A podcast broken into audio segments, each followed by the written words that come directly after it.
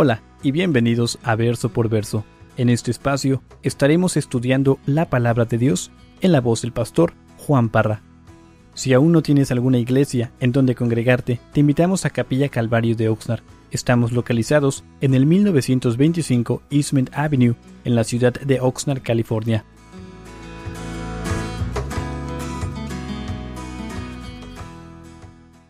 Segunda de Corintios capítulo 7. Y, antes de, entrar al capítulo, quiero recordarte de lo que Dios ha hecho en tu vida y es, es un excelente recordatorio porque nosotros podemos olvidar el por qué estamos aquí en esta tierra. Se, nos olvida y simplemente vivimos una vida que no glorifica a Dios, una, una, vida que no expande el reino de Dios. Y entonces, en los últimos capítulos que vimos de Segunda de Corintio, Pablo ha enfatizado lo que tú y yo somos en Cristo Jesús.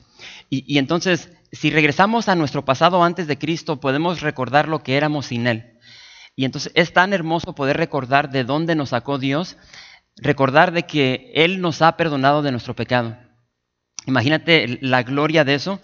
Ah, y entonces fue un recordatorio de Pablo para la iglesia de Corinto, es un recordatorio para nosotros de que Él, el que no pecó, fue hecho pecado por ti y por mí. Dios el Padre envía a su Hijo para que tome piel, así como tú y yo, y, vivió entre el ser humano, después dio su vida en un madero para que tú y yo pudiésemos, pudiésemos estar en relación con Él. En Jesús fuimos perdonados, recibimos salvación, recibimos nueva vida en Cristo Jesús, recibimos propósito. Tú y yo estamos aquí con un propósito y ese propósito es de dar a conocer el nombre de Jesús. Recibimos una esperanza viva, diario, cada día. Esta mañana tú recibiste la gracia de Dios, recibiste su misericordia, nuevas son cada mañana. Hemos recibido el ministerio de reconciliación. Punto y aparte de que Dios nos salva, nos da la bendición, el privilegio de poder servirle como esta anciana de 65 años. E, entonces, ella lo hace en el Perú, pero nosotros debemos hacerlo aquí en la ciudad de Oxnard. Y entonces ese es el privilegio de Dios, ah, el privilegio que Dios nos ha dado. Pablo dice que somos pobres, pero enriqueciendo a muchos a través del Evangelio. Ah, somos embajadores, representantes de Cristo. Le rogamos a un mundo rebelde que se reconcilie con Dios. Y para eso estamos aquí. Por igual, nos limpiamos, nos, consagramos para la obra de Dios, nos separamos solamente para Él. Entonces, el, ser cristiano no significa de que tú y yo hacemos lo que se nos da la gana. Hemos sido comprados con un alto precio, entonces nos sometemos a su perfecta voluntad, vivimos para que vivimos para aquel que murió y resucitó por nosotros. Y entonces ahora Pablo va a continuar y, fíjate lo que dice aquí en, en el capítulo 7, verso 1. Dice, así que, amados, puesto que tenemos tales promesas, limpiémonos de toda contaminación de carne y de espíritu, perfeccionando la santidad en el temor de Dios. Admitidnos. A nadie hemos agraviado, a nadie hemos corrompido, a nadie hemos engañado. No lo digo para condenaros, pues ya he dicho antes que estáis en nuestro corazón para morir y para vivir juntamente. El, verso 1 lo, lo, vimos al final del capítulo 6, pero aquí en el verso 2 Pablo le dice a los corintios, admitidnos, admitidnos. En pocas palabras les está diciendo literalmente, hagan lugar en su corazón para nosotros.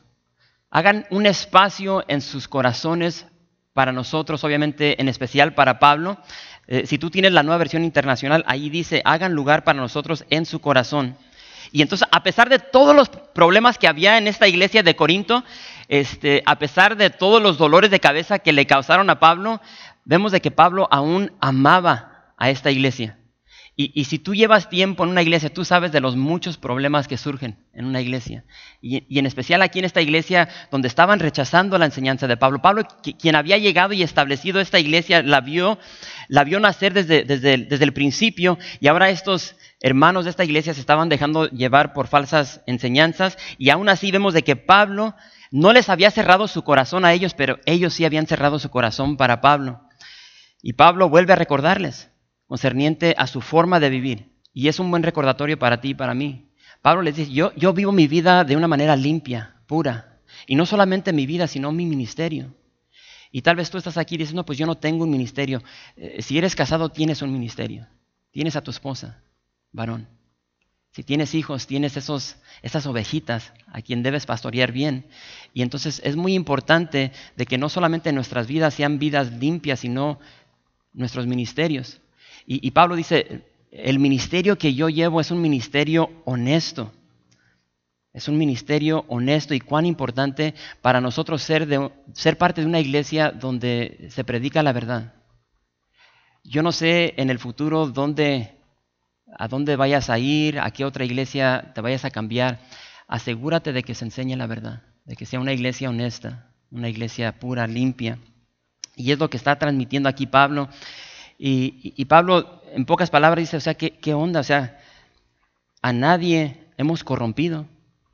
Dice, a nadie hemos agraviado, a, nadie le hemos hecho mal, a nadie hemos engañado. Y, son palabras que, resuenan el día de hoy porque, eh, repito, el día de hoy lamentablemente hay mucho engaño dentro de la iglesia. Precisamente hoy, esta mañana hablé con un joven confundido porque se ha unido a una iglesia donde en, un periodo de semanas eh, lo han confundido y, estaba al borde de dejar a su familia, de dejar realmente al Cristo de la, palabra de Dios, de la Biblia. Y entonces hay mucho engaño en, distintas iglesias el día de hoy. Pablo dice, yo no, los, he engañado. Y obviamente lo que está hablando aquí Pablo, porque si recuerdas cuando estábamos en Primera de Corintios, no sé si recuerdas en el capítulo 6 de que Pablo, Pablo había llegado a la ciudad de Corinto recogiendo una ofrenda para los necesitados de, Jerusalén. Y, entonces Pablo recoge esta ofrenda, pero ya no supieron más de Pablo. Entonces me puedo imaginar los, los rumores, que onda? Ya se clavó la feria Pablo, no ha regresado, ya se fue a dar un paseo por Europa. Y, entonces lamentablemente es lo que vemos el día de hoy. Como pastores eh, abusan del rebaño y hacen todo lo posible y manipulan para que entre más dinero, para que ellos puedan recibir de, de ese dinero. Y Pablo dice, no, no les hemos engañado. De hecho, en, en el libro de Hechos, capítulo 20, verso 33, dice, ni plata, ni oro, ni vestido de nadie he codiciado. Pablo trabajaba para su sostén. Entonces Pablo ah, no les está diciendo esto para condenarnos, Pablo simplemente se está defendiendo de esas falsas acusaciones. Y creo que todos aquí hemos sido en algún momento en nuestra vida acusados falsamente. Y Pablo lo único que, repito, lo único que está haciendo se está defendiendo de estas falsas acusaciones, de estos judaizantes, de estos falsos profetas, de estos falsos maestros, de estos falsos pastores, apóstoles. Y entonces, ¿cómo podría Pablo condenar a quienes él amaba? Y dice Pablo, no solamente les amo, sino que estoy dispuesto a dar mi vida por ustedes. Estoy dispuesto a morir por esta iglesia. Y de hecho, lo hizo. Entregó su vida por el Evangelio. Entonces Pablo, Pablo no era un asalariado que trabajaba simplemente para para recibir un cheque. Él amaba las ovejas. Y, es triste porque el día de hoy hay muchas personas dentro de la iglesia que no aman la iglesia. Y aquí tenemos un hombre dedicado, entregado, que dio su vida por amor a la iglesia, por amor a esa iglesia a la cual Cristo lo dio todo. Y entonces Pablo continúa y dice en el verso 4, y aquí se empieza a poner muy interesante. ¿Están todos ahí? Dice, mucha, mucha franqueza tengo con vosotros, mucho me glorío con respecto de vosotros. Lleno estoy de consolación, sobreabundo de gozo en todas nuestras tribulaciones. Porque de cierto, cuando vinimos a Macedonia, ningún reposo tuvo nuestro cuerpo, sino que en todo fuimos atribulados. De fuera, conflictos, de dentro, temores. Pero Dios, que consuela a los humildes, nos consoló con la venida de Tito. Y no solo con su venida, sino también con la consolación con que Él había sido consolado en cuanto a vosotros, haciéndonos saber vuestra, nuestro gran afecto, vuestro llanto, vuestra solicitud por mí, de manera que me regocijé aún más. Y nos detenemos aquí. Antes de condenarlos, vemos de que Pablo les tenía mucha franqueza, les tenía mucha confianza. Otra versión dice de que Pablo se, estaba orgulloso de los de Corinto. Entonces, recordemos que Pablo había dejado la ciudad de Éfeso. Y, por un momento, quiero que, quiero que medites concerniente a tus relaciones dentro de la iglesia. ¿Cómo te relacionas con los demás hermanos? Y quiero que, quiero que seas sincero. cómo se ve tu vida relacional con otros hermanos dentro de la iglesia. Y entonces aquí vemos de que Pablo, eh, no sé si lo vas a recordar, pero Pablo había dejado la ciudad de Éfeso porque él buscaba a su hermano. Él buscaba a Tito. Y entonces él deja la ciudad de, de, Éfeso y se va a la ciudad de Troas. ¿Por qué? Porque no sabe nada de Tito y lo extraña, está preocupado por él. Y él está dispuesto a viajar para encontrar, repito, a su amigo, a su hijo espiritual, a su consiervo. Y entonces la pregunta es, ¿qué le pasaría a Tito? Y no es como el día de hoy, donde uno se subía a un carro, ellos viajaban por, por barca se hundiría su barca, lo robarían por el camino. No era cuestión de que podía sacar su iPhone y mandarle un texto o marcarle, hey, ¿qué onda? ¿Dónde estás? O buscarlo por el GPS. Yo no sé cuántos de ustedes saben de eso. Si tienes, eh, eh, no sé si lo tiene Android, pero el iPhone, tú puedes saber dónde están tus hijos. Conectas el GPS y donde quiera que estén, tú puedes ver. Cuando lleguen a la casa, ¿dónde estabas? No, pues estaba en Marranos. No, no estabas en Marranos, estabas en Carlitos. Bueno, es otro punto. Él no sabe dónde está Tito. Y esa preocupación, no solamente por Tito, sino recuerden que había enviado a Tito a la iglesia de Corinto. Y entonces él estaba interesado de saber esas noticias que traía a Tito concerniente a esta iglesia que él había fundado. Y entonces Pablo llega a la ciudad de Troas, repito, esperando encontrarse allí con Tito y no estaba. Y estando en esta ciudad, el Señor le abre las puertas y él está listo, preparado para servir y empieza a servir. Pero vemos de que, porque no había paz en su corazón concerniente a su hermano. Y vuelvo a repetir, ¿cómo, cómo te relacionas con los hermanos dentro de la iglesia? ¿Tienes ese tipo de afecto? ¿Te preocupas por ellos? ¿Oras por ellos? Por tanto, Pablo deja la ciudad de Troas y se va a Macedonia llega a la ciudad de Macedonia y fíjate ahí en el verso 5, allí habla cómo fueron atribulados. Dice, de fuera conflictos, de dentro temores. Pablo constantemente en su vida, si tú lees sus cartas, te das cuenta de que él padeció bastante. Por cuestión de expandir el Evangelio, él recibió golpizas como no te puedes imaginar, insultos, corría peligro de muerte, no solamente por falsos maestros, pero, o sea, simplemente por viajar. Y entonces él vivió una vida constante de conflictos de afuera, pero también menciona aquí que por dentro. Y de dentro está hablando de, lo que viene a la vida de un ministro que constantemente está al tanto de su iglesia, de su rebaño. El estrés, la ansiedad. ¿Por qué? Porque, repito, dentro, si, tú eres casado y tienes hijos, tú sabes que tu vida es bien estresante. Eh, tus hijos traen un estrés a tu vida. Tu esposa tiende a estresarte. Así como nosotros como esposos estresamos a nuestras esposas. Entonces, ahora imagínate eso duplicado en 100 familias dentro de una congregación. Entonces, imagínate lo que, lo que Pablo sentía con las diversas iglesias que él había fundado. Pero me encanta lo que dice el verso 6, porque eso es lo que marca la diferencia. Pero Dios, ¿sí? Cuando Dios entra a la ecuación, cuando Dios entra a un matrimonio, cuando Dios entra a una vida, cuando Dios entra a una familia, todo cambia. Y, y Él es el Dios de toda consolación. Lo vimos en el primer capítulo. Nuestro Dios es el Dios de toda consolación. No hay nada que Dios no pueda consolar. Y entonces Dios, Dios es quien consuela a los humildes, de acuerdo a lo que Pablo dice aquí.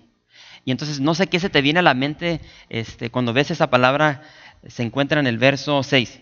Pero Dios que consuela a los humildes. No sé qué se te viene a la mente cuando escuchas la palabra humilde. Y entonces para los que estuvieron, para los que estuvieron aquí el viernes, hace dos semanas, cuando estuvimos viendo ah, el Salmo 23 y esa porción en el verso 3 que dice, confortará mi alma.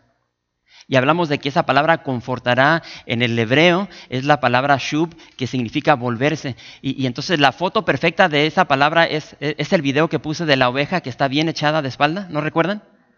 ¿Sí? Entonces es lo que significa esa palabra.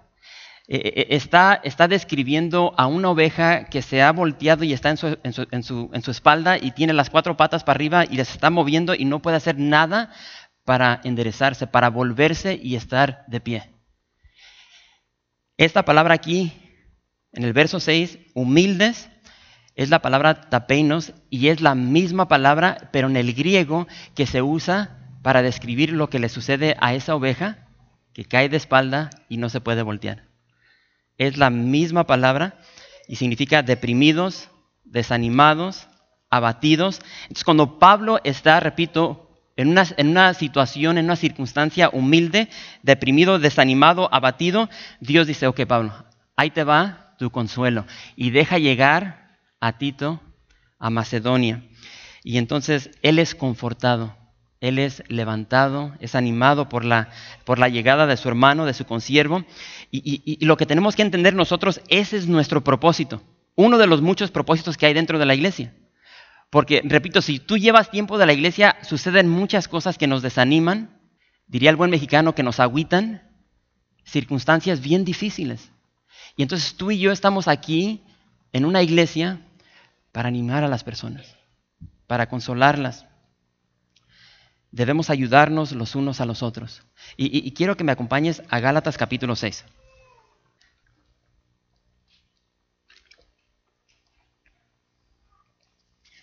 Gálatas capítulo 6.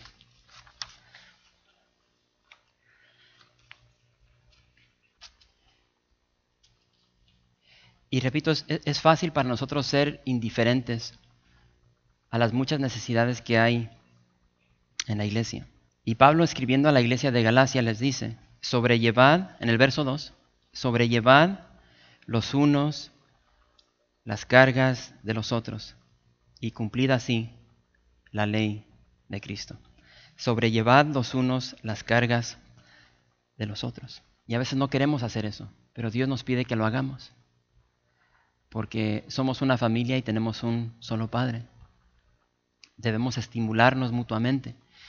No tienen que voltear ahí, pero Hebreos 10:25 dice, no dejando de congregarnos. Hay personas que tienen por costumbre llegar a la iglesia una vez cada seis semanas, no puedes llevar las cargas de tus hermanos si no eres constante a la iglesia.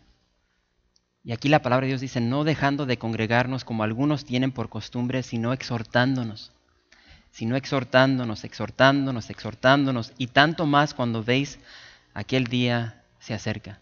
En el tiempo en el cual estamos viviendo tenemos que ser parte de la iglesia y unirnos porque el retorno de Jesús se acerca y tenemos que estar listos alcanzando, no solamente sobrellevando las cargas los unos de los otros, pero alcanzando a un mundo que, vive sin Cristo.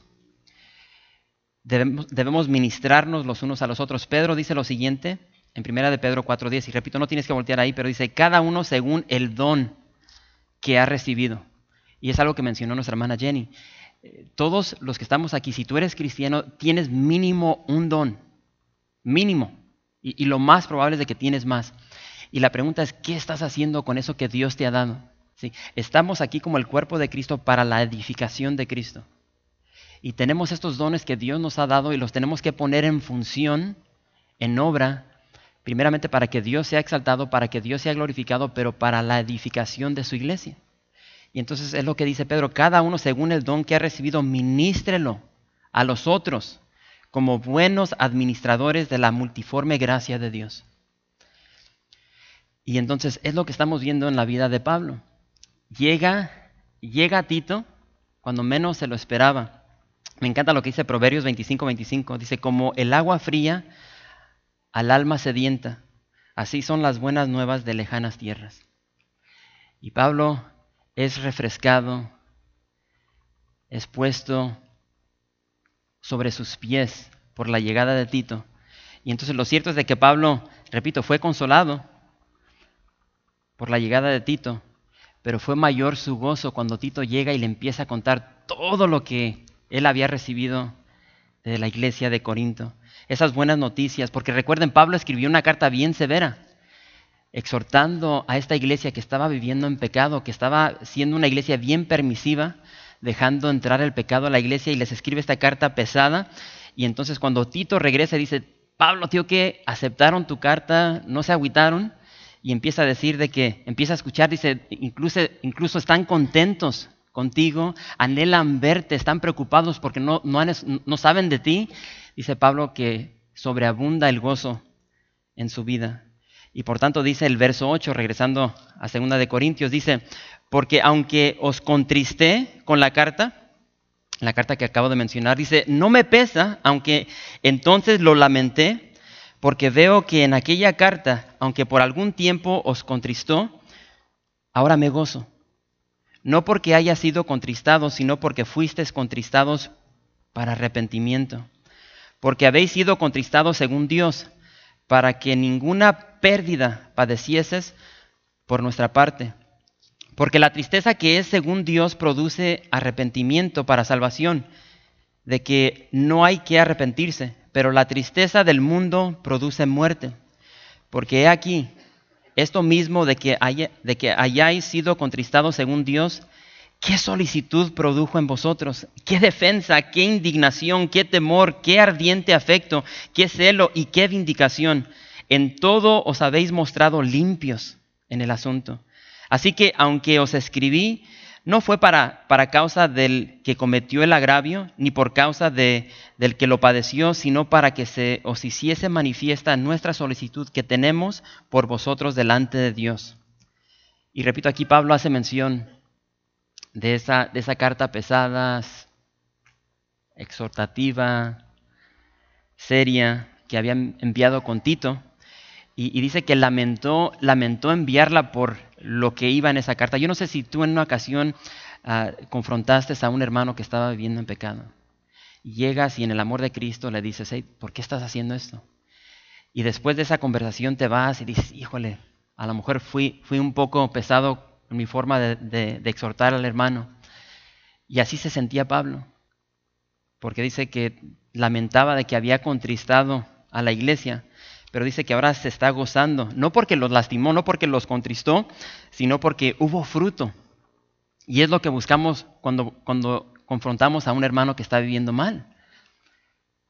Buscamos arrepentimiento, buscamos una reconciliación entre esta persona y Dios, por cuestión de que están viviendo en pecado. Y, es algo que podemos aprender de eso, porque Pablo eh, confronta a la iglesia y, nosotros tenemos, tenemos que cumplir lo que dice Mateo 18. Cuando vemos hermanos o tenemos un problema con hermanos, la tendencia es de que nunca vamos y confrontamos a un hermano. Siempre ah, tenemos la tendencia de más dejarlo así, o de ir con el pastor, o de ir con otra persona, y entonces nunca se resuelve esa situación, nunca somos obedientes. Bueno, no, nunca. La tendencia es de que a veces no cumplimos con lo que dice Mateo 18, de ir y hablar con ese hermano. Y entonces Ah, Pablo ahora está lleno de gozo y, aquí nos describe dos, dos, tipos o dos clases de tristeza. Si lo puedo decir de esta manera, dos tipos de, arrepentimiento. Y la primera que menciona es una tristeza del mundo y, básicamente eh, eh,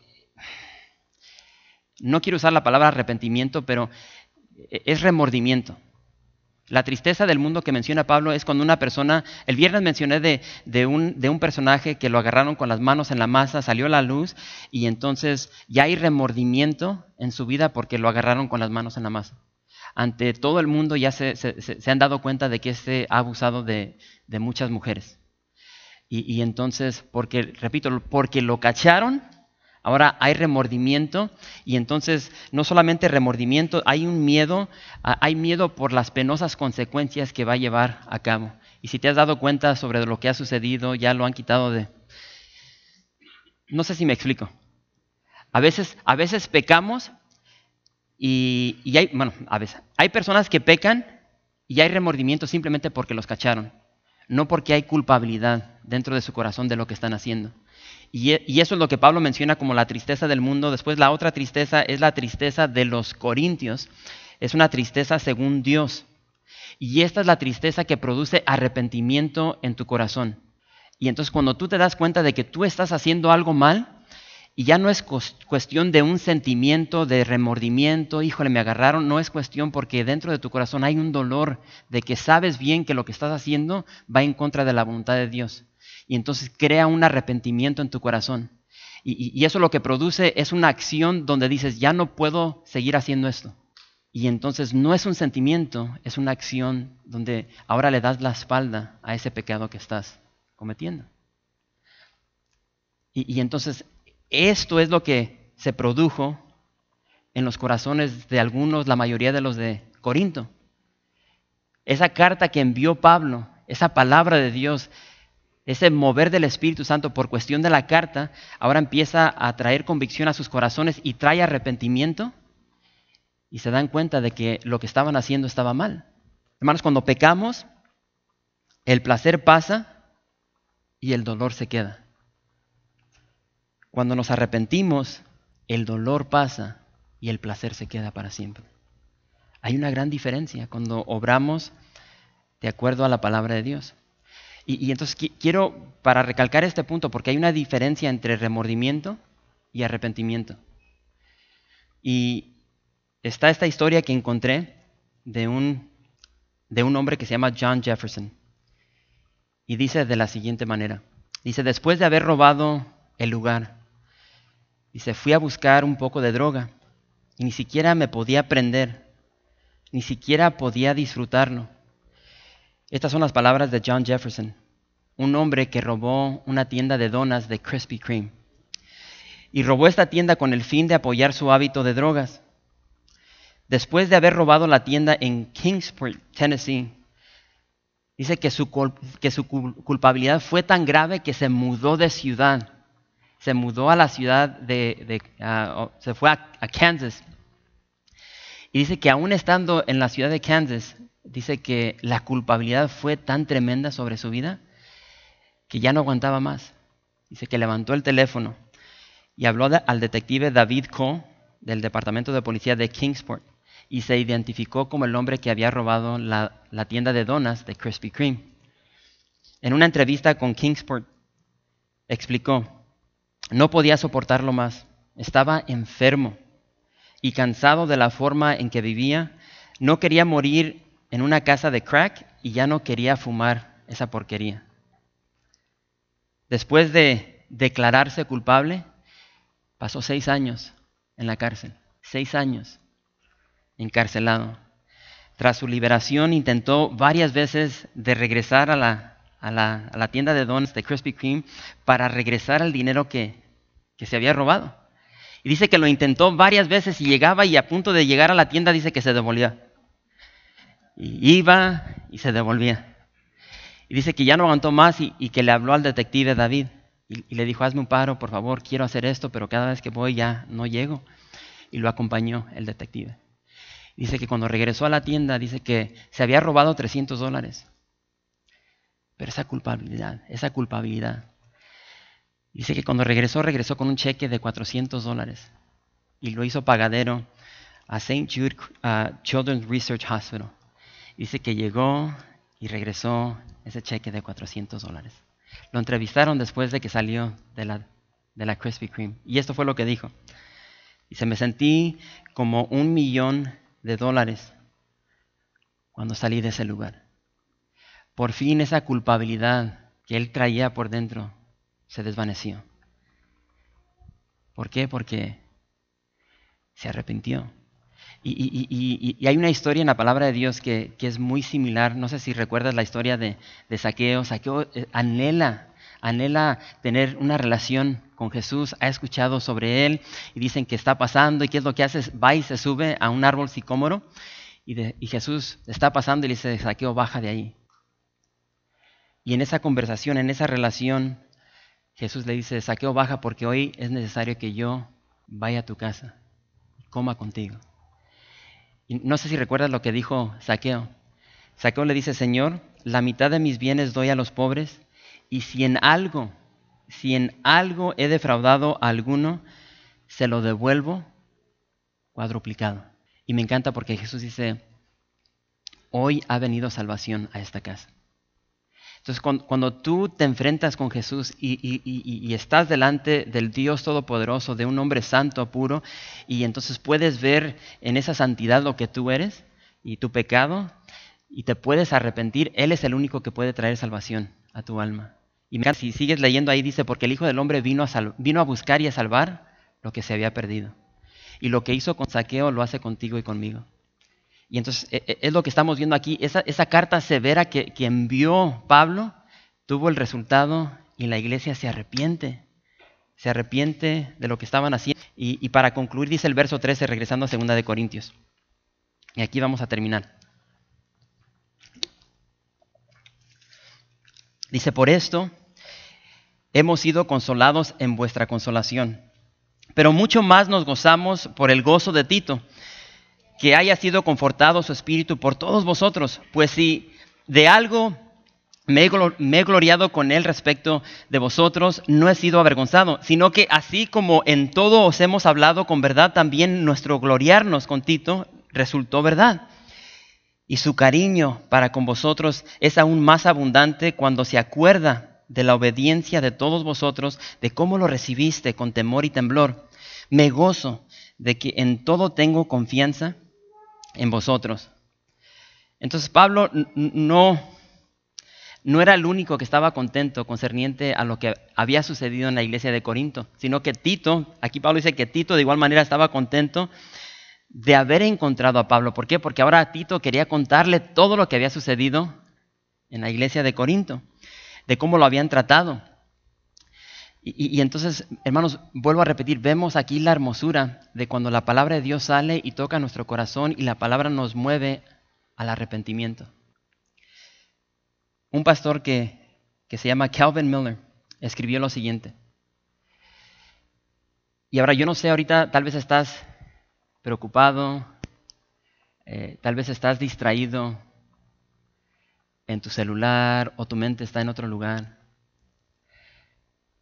Quiero que escuches esto.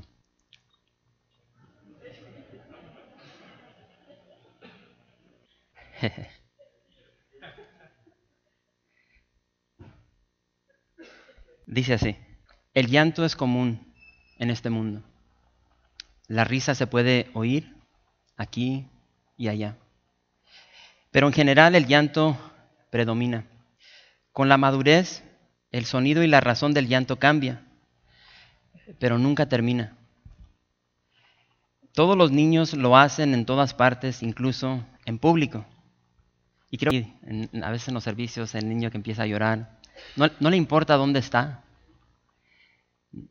A ese niño no le importa que estamos a pleno servicio. Si, si va a llorar, va a llorar.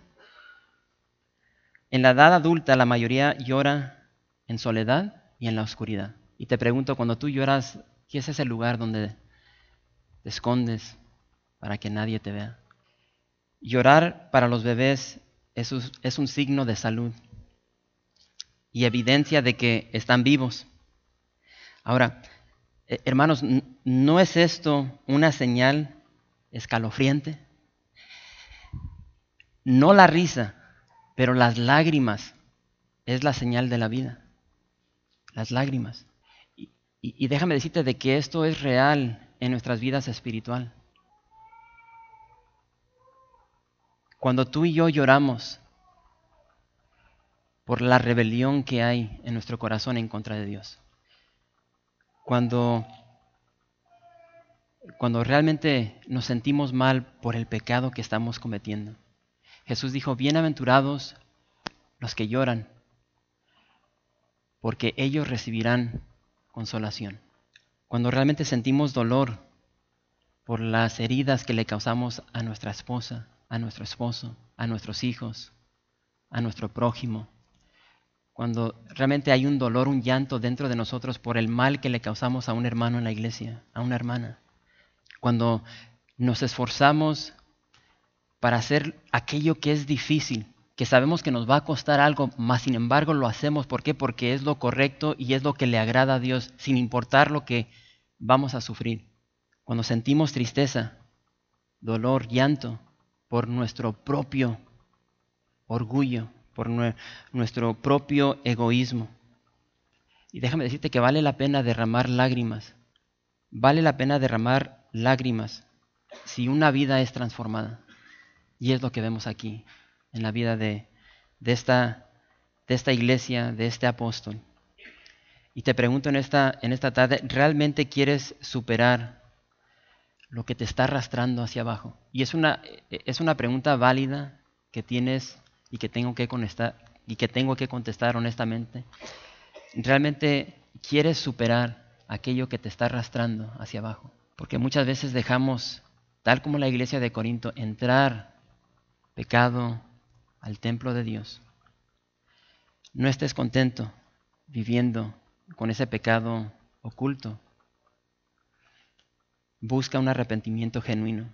Y tal como vemos en la palabra de Dios, un río de lágrimas no es un sustituto para el arrepentimiento.